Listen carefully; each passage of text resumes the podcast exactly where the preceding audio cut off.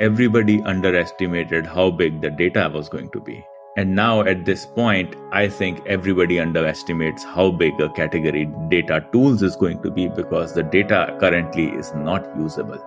When you look at a lot of the products, teams built around Spark, built around Hadoop, you know, built around like a lot of these things, like each one is a point feature and, and so I, I think we are looking at it and saying first there was a consolidation at the cloud layer. Everybody's going to use one of the three clouds. On top of that, there's just two data platforms, right? Databricks and Snowflake that have become dominant. And then on top of that, in the tooling layer, one or two tools will become dominant. I'm Raj Bains. I'm the founder CEO of Prophecy. This is Code Story, the podcast bringing you interviews with tech visionaries who share in the critical moments of what it takes to change an industry and build and lead a team that has your back. I'm your host, Noah Labhart, and today help Raj Bains set out to create a low code path so you can be productive in data engineering. All this and more on Code Story. Raj Bains grew up in India, north of Delhi, and came from a family who, as he says, does whatever is best to do at the time. They moved around quite a bit when he was a kid, and his family dabbled in a number of different trades. After doing an internship in France and then completing his undergrad, he moved stateside and has called many different states his home. In those states, he got involved in outdoor activities like kayaking, mountain biking, and the like. In addition, he plays a lot of games, specifically on his phone, which makes his fingers hurt. Raj comes from a background of building powerful tools that also happen to be really complicated and hard to use, specifically around the data engineering space. To put it blunt, he felt that the tools were from the Stone Age. He knew that he could build something better. This is the creation story of prophecy. Prophecy is a low code data engineering product. So first, let me just step back and say what the data engineering space is. You have all these operational systems, right? Where you're booking tickets, you're doing credit card transactions, you are, you know, figuring out how your logistics are happening in an e-commerce company, and then you have your analytics systems. This is like, you know, the snowflakes, the the Databricks, you know, your data warehouses. And basically, let's say I'm I'm in a bank and I'm a product manager and I want to figure out which customers are most profitable for my credit card and try to get some more of those.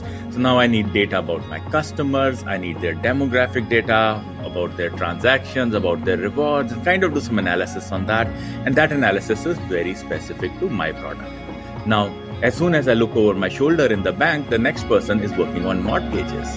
That person has a completely different set of data to get together. So, in a business, every single decision that needs to be made requires different data. So you need all these data pipelines to get data in, clean data, put it in the right shape for doing all the machine learning and you know and analytics. And and what we provide is software that makes it super easy.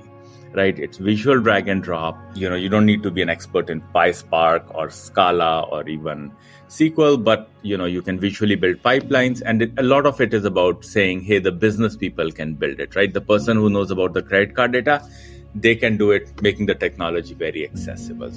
I come from the world of compilers. So I worked in Microsoft where we used to, you know, compile Windows every day, right? It's like the Visual Studio compilers. And then I I moved to NVIDIA where I was in the early team that built CUDA. Now CUDA is what allows you to do non-graphic stuff on the GPU. So all of the deep learning that you see now, all of that happens on NVIDIA GPUs. All of that is using CUDA. So again, you know, kind of coming from building these powerful tools, right? They can be very complex pieces of software. And then I moved to the world of data. My last job was I was at Hortonworks, which was selling this product called Hadoop. And I was the product manager for Apache Hive, which was, you know, quite a lot used for again building these data pipelines and this stuff was so hard to use, right? And then I started working with the tooling vendors, being new to the data space. I'm like, these tools are written by simple application developers. It looks like we're still in the stone age. We can build something way better. So, so with that started the journey, you know, and, and my customers were really suffering, right? They were like, this stuff is hard to use. So I'm like, we've been talking about this. Oh, data is the new oil for like a decade, right? It's like, all right, and now we're still talking about data as the new oil and then nobody can get you know most companies struggle to get data into their analytics so i like all right let's go solve it once and for all so so that that's what we're doing Okay, well, let's dive into the MVP then. So tell me about that first product you built. How long did it take to build, and what sort of tools did you use to bring it to life? It took forever. I, I did not follow any advice. I have kind of learned by stumbling, stumbling, and stumbling. You know, I was a C programmer, and, and then I moved into this new world of Hadoop and big data and i was a product manager so i had not been coding for a few days. And then i sat back and thought what do i need? What should i build this system in? It was the early days of kubernetes. I'm like we're going to have to build a service in the cloud. It's going to have to scale. So it's going to be kubernetes and it's going to be microservices. And you know at that time managed kubernetes was not even available. So now i'm saying 2015 i'm thinking about what to build. 2016 i think so I, I didn't know how to code those systems and, and the cloud was new because i was building systems in c. So i quit my job. I actually was trying to find a place where i could live for cheap. So i just moved back to india to my parents' house. So I, I would get you know no rent and i get fed for six seven months i just taught myself, you know, the cloud, the Kubernetes programming. I chose Scala as the language. Functional programming is the best there. So then I kind of I, I built a prototype which I was still split between should I build a machine learning studio with data prep or should I build just data engineering and leave the analytics out. So so you know, I built it with a couple of contract developers on the UI. I built the MVP and then I came back here to US I raised some angel money, but then it was so expensive to hire developers. I went back for, for I mean, and I'm, i came to US in 2002, so I've never really worked in India. I, I, went and built a prototype that was ready to be used, you know, and, and that was like Kubernetes, Scala microservices, and React from the get go. And, and then came back here and tried to find product market fit. And it, it, it just seemed like people couldn't use my machine learning product. It was too hard for analysts because I was targeting analysts. And then I pivoted to saying, no, we're going to do production data engineering because that part I really understand. And then it took a while. It took a while. 2019, we took the seed round, 2 million. Then, you know, the investors put in another two, another two. And it took two years to land you know the first set of two three customers but we went to the largest enterprises kind of sat there and built the product right two three of them when you're building that mvp and I, I hear how you went about it, and that's those are those are great stories. I, what I want to ask is, tell me about some of the decisions and trade offs you had to make when building that. Right, um, you're working through the MVP. Your people, you know, weren't able to use it. You probably had to make other decisions. Tell me about those you had to make around, you know, feature cut or scope limitation or even technical debt, and how you coped with those decisions. So one, I, I don't think I got it right, uh, but some things that did help is I picked the right technologies in terms of being, you know, and Kubernetes microservices. And this, my core thing was I the product might have to be adapted, so I just wanted to build small blocks that I could assemble and reassemble, right? And then if somebody, you know, even came in and wrote bad code in one piece of the product, you know, we could just fix that one up without, you know, by limiting the damage. So I think one of the things I did because we needed to be flexible was uh, to build the product as microservices and even within microservices as these small libraries you know that do one thing well kind of composable lego blocks blocks. So, so then even when after the first mvp and then the second thing was just making it good enough saying hey the, the boundaries are good. The code doesn't have to be the best. The code has to be okay because we're probably going to throw it because we're still finding product market fit. I think that's the key thing. You have to say i'm still finding product market fit till you actually see it happen. But then yeah that's the thing. Is like do i polish the product? Do i get feedback first right? And and so there is that part of iteratively working with the customer. So how did you progress the product from there and mature it and i'm curious about you know how you built your roadmap and how you went about deciding okay this is the next most important thing to build or to address with prophecy. So we took a path that is not common. I so basically I was like, I'm over 40 years old. I'm not going to take market risk because I was like, you know, I'm not going to build something like Airbnb where, you know, if the market turns out big, that's great. We become big. So I was like, I'm going to go after replacement. And we said, okay, replacement of this thing called ETL, which is our data engineering. People are moving to the cloud. They need replacement. Now I know for sure the market's there. Can I build the right product, right? It's the same that the Snowflake founders would have had, right? It's like very much saying, I do not want to take market risk. I will take technology and execution risk. And then what I thought is now I need to know, get into the guts of a uh, systems of a company that actually has this problem at scale. So what I said is like, hey, I will build this migration tool that will move you from your existing ETL product to Spark.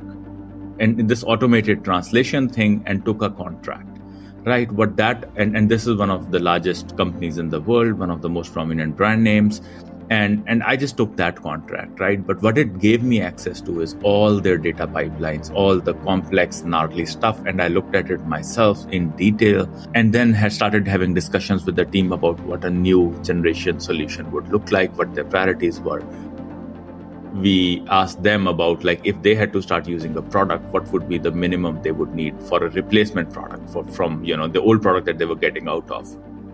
So it was very much about you know how do i make my first sale happen? At that point you're desperate right? You're you're just you just want one customer to convert Okay, so let's switch to team then. So how did you go about building your team? And you know, I hear, you know, early days, some contractors, and then I'm sure you've progressed now in hiring full-time people. Tell me about that process and what you look for in those people to indicate that they're the winning horses to join you the, what happened is that after we built that that cross, uh, what I would call the cross compiler from the old ETL product to Spark, you know, I got a seed round, and then I had a couple of you know full time people back in India that I had hired since then. But that's that's all we had. It was like three people, four. Um, and then after the seed round is when we started looking for people. One of the first people I found is you know a, a co-founder of another company. So Berkeley Skydeck invested, and that's one of the benefits of going to a Berkeley Skydeck or a Y Combinator because you're meeting a lot of peers and those are good candidates. You know even though i had done good work i didn't have the credibility or or you might even call it charisma where you know some people are all going to just want to work with me and join.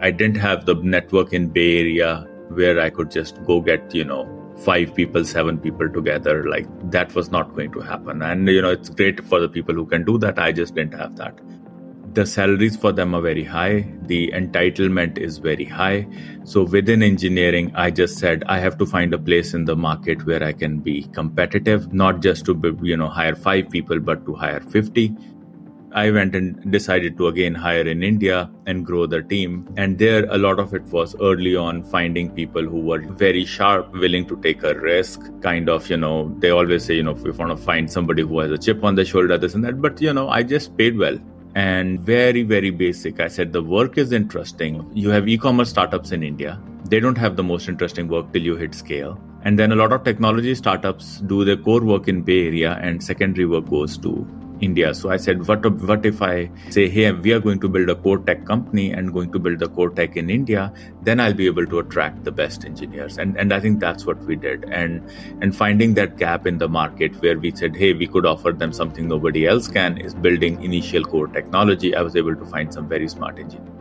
That said, uh, we just hired people who put their head down and produced a lot of work, right? I kind of know what the product is and I need execution is the way to go. So, you know, that a lot of hiring a group of you know and people who have all strong opinions and so it look the, the startup doesn't look like any of that. And i've talked to a whole bunch of other startup founders and none of that looks like that right? It's like you get 50 smart people in a room in bay area like i, I haven't seen that. Might have been you know that's 20 year old story Let's flip to scalability then. Did you build this to scale efficiently from day one, or are you fighting this as you grow and gain traction? No, I I think our scalability story is uh, at least on the product side. Uh, we we built scalability from day one.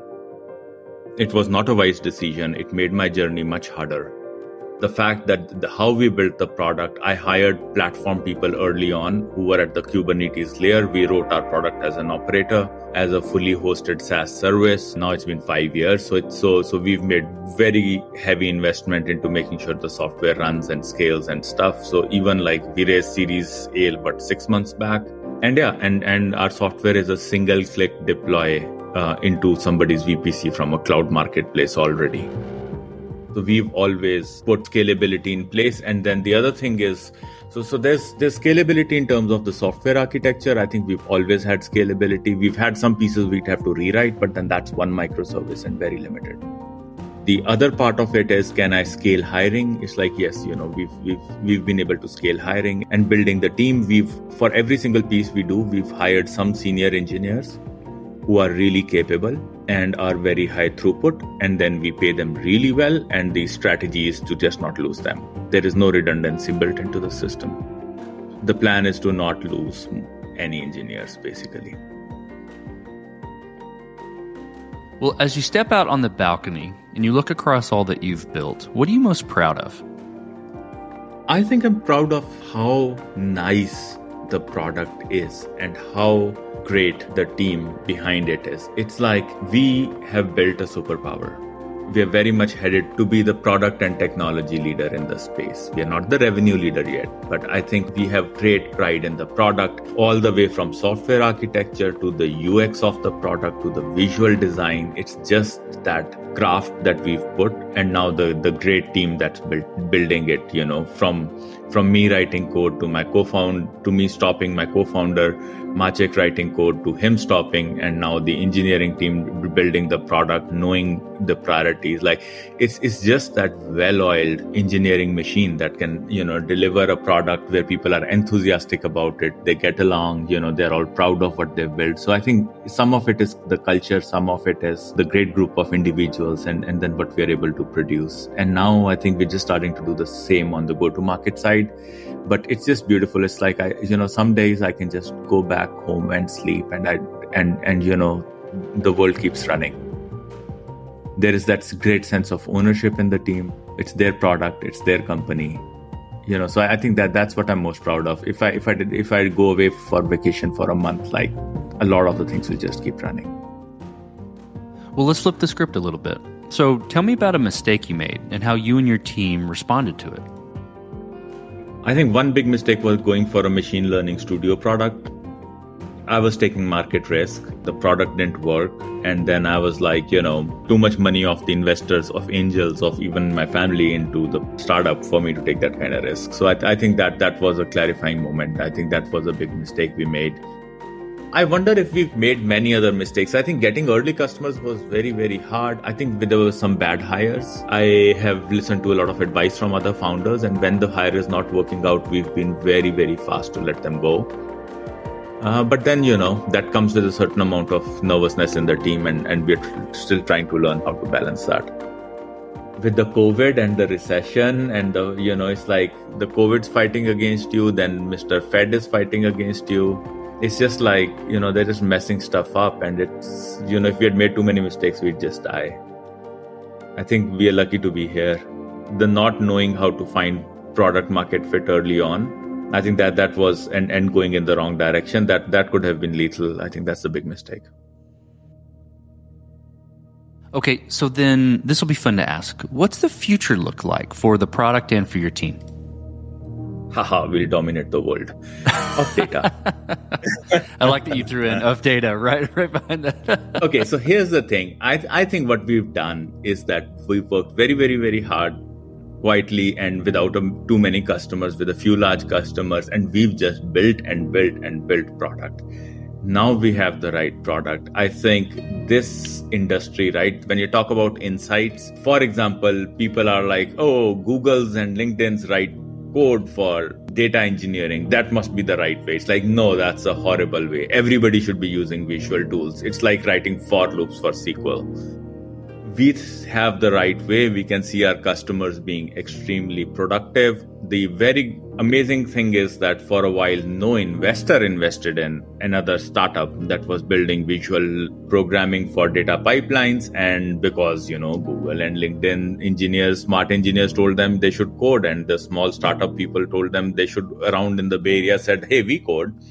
And, and the basic thing is that so there is no competition right? There is one small product that started, I mean, one product that started out of UK, I shouldn't say small, they have 50 million plus in revenue, but the product is a toy, right? Or, or there is, yeah, so there's a couple of products, not, not really very serious. So I think we are in a situation where we don't have much competition and that puts us in a very strong position. Now we just have to, you know, deliver and get to market fast. And, and, and, you know, everybody underestimated how big the cloud was going to be then everybody underestimated how big the data was going to be.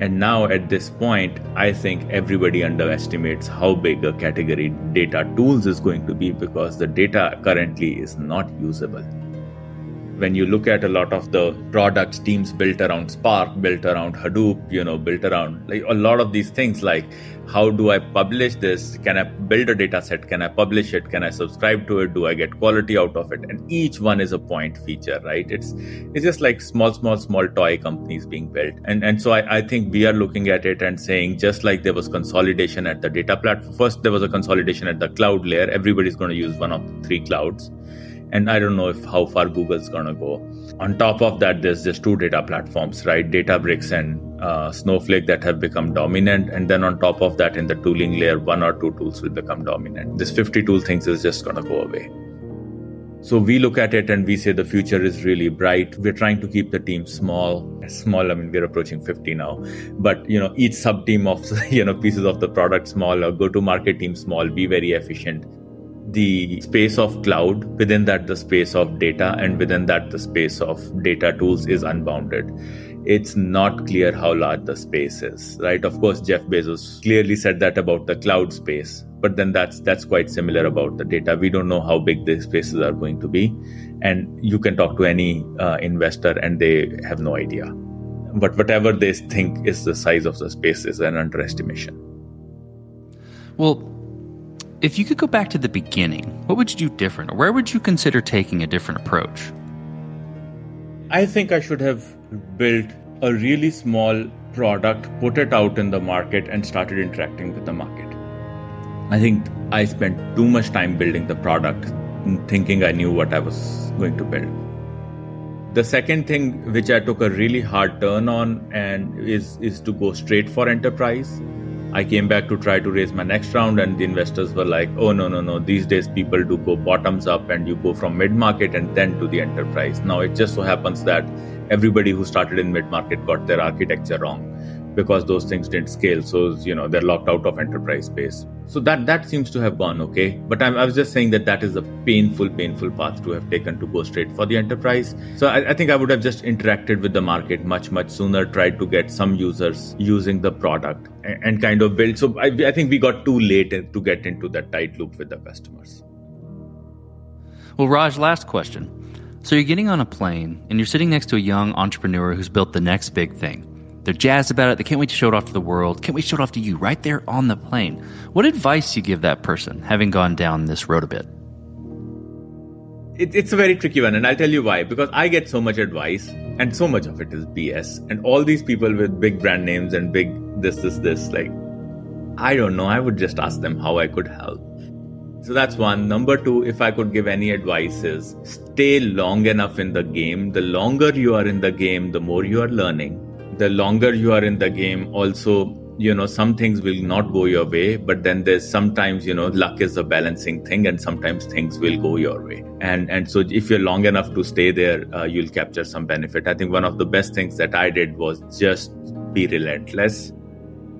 It carried me through my mistakes. Sometimes i got unlucky but then you know sometimes we got if you're long if you don't give up and you stay in the game you get lucky too.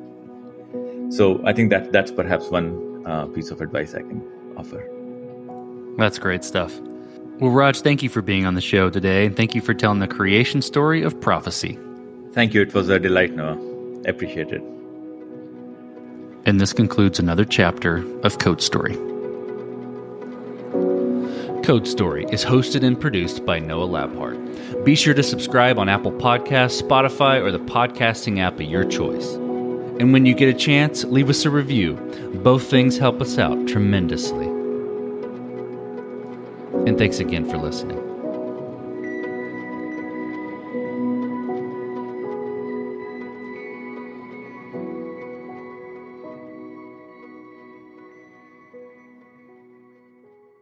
Introducing Wondersuite from Bluehost.com, the tool that makes WordPress wonderful for everyone. Website creation is hard, but now with Bluehost, you can answer a few simple questions about your business and goals, and the Wondersuite tools will automatically lay out your WordPress website or store in minutes. Seriously. From there, you can customize your design, pick your brand colors, and add blocks. No custom theme or coding required. You'll get content suggestions that you can keep or revise, and with Yoast SEO built in, we automatically help you get found in search engines. From step by step guidance to suggested plugins to an AI powered help bot. Our built in tools make WordPress wonderful for everyone. Whether you're a beginner or a pro, you can join over 2 million Bluehost users. Go to bluehost.com slash wondersuite. That's bluehost.com slash wondersuite.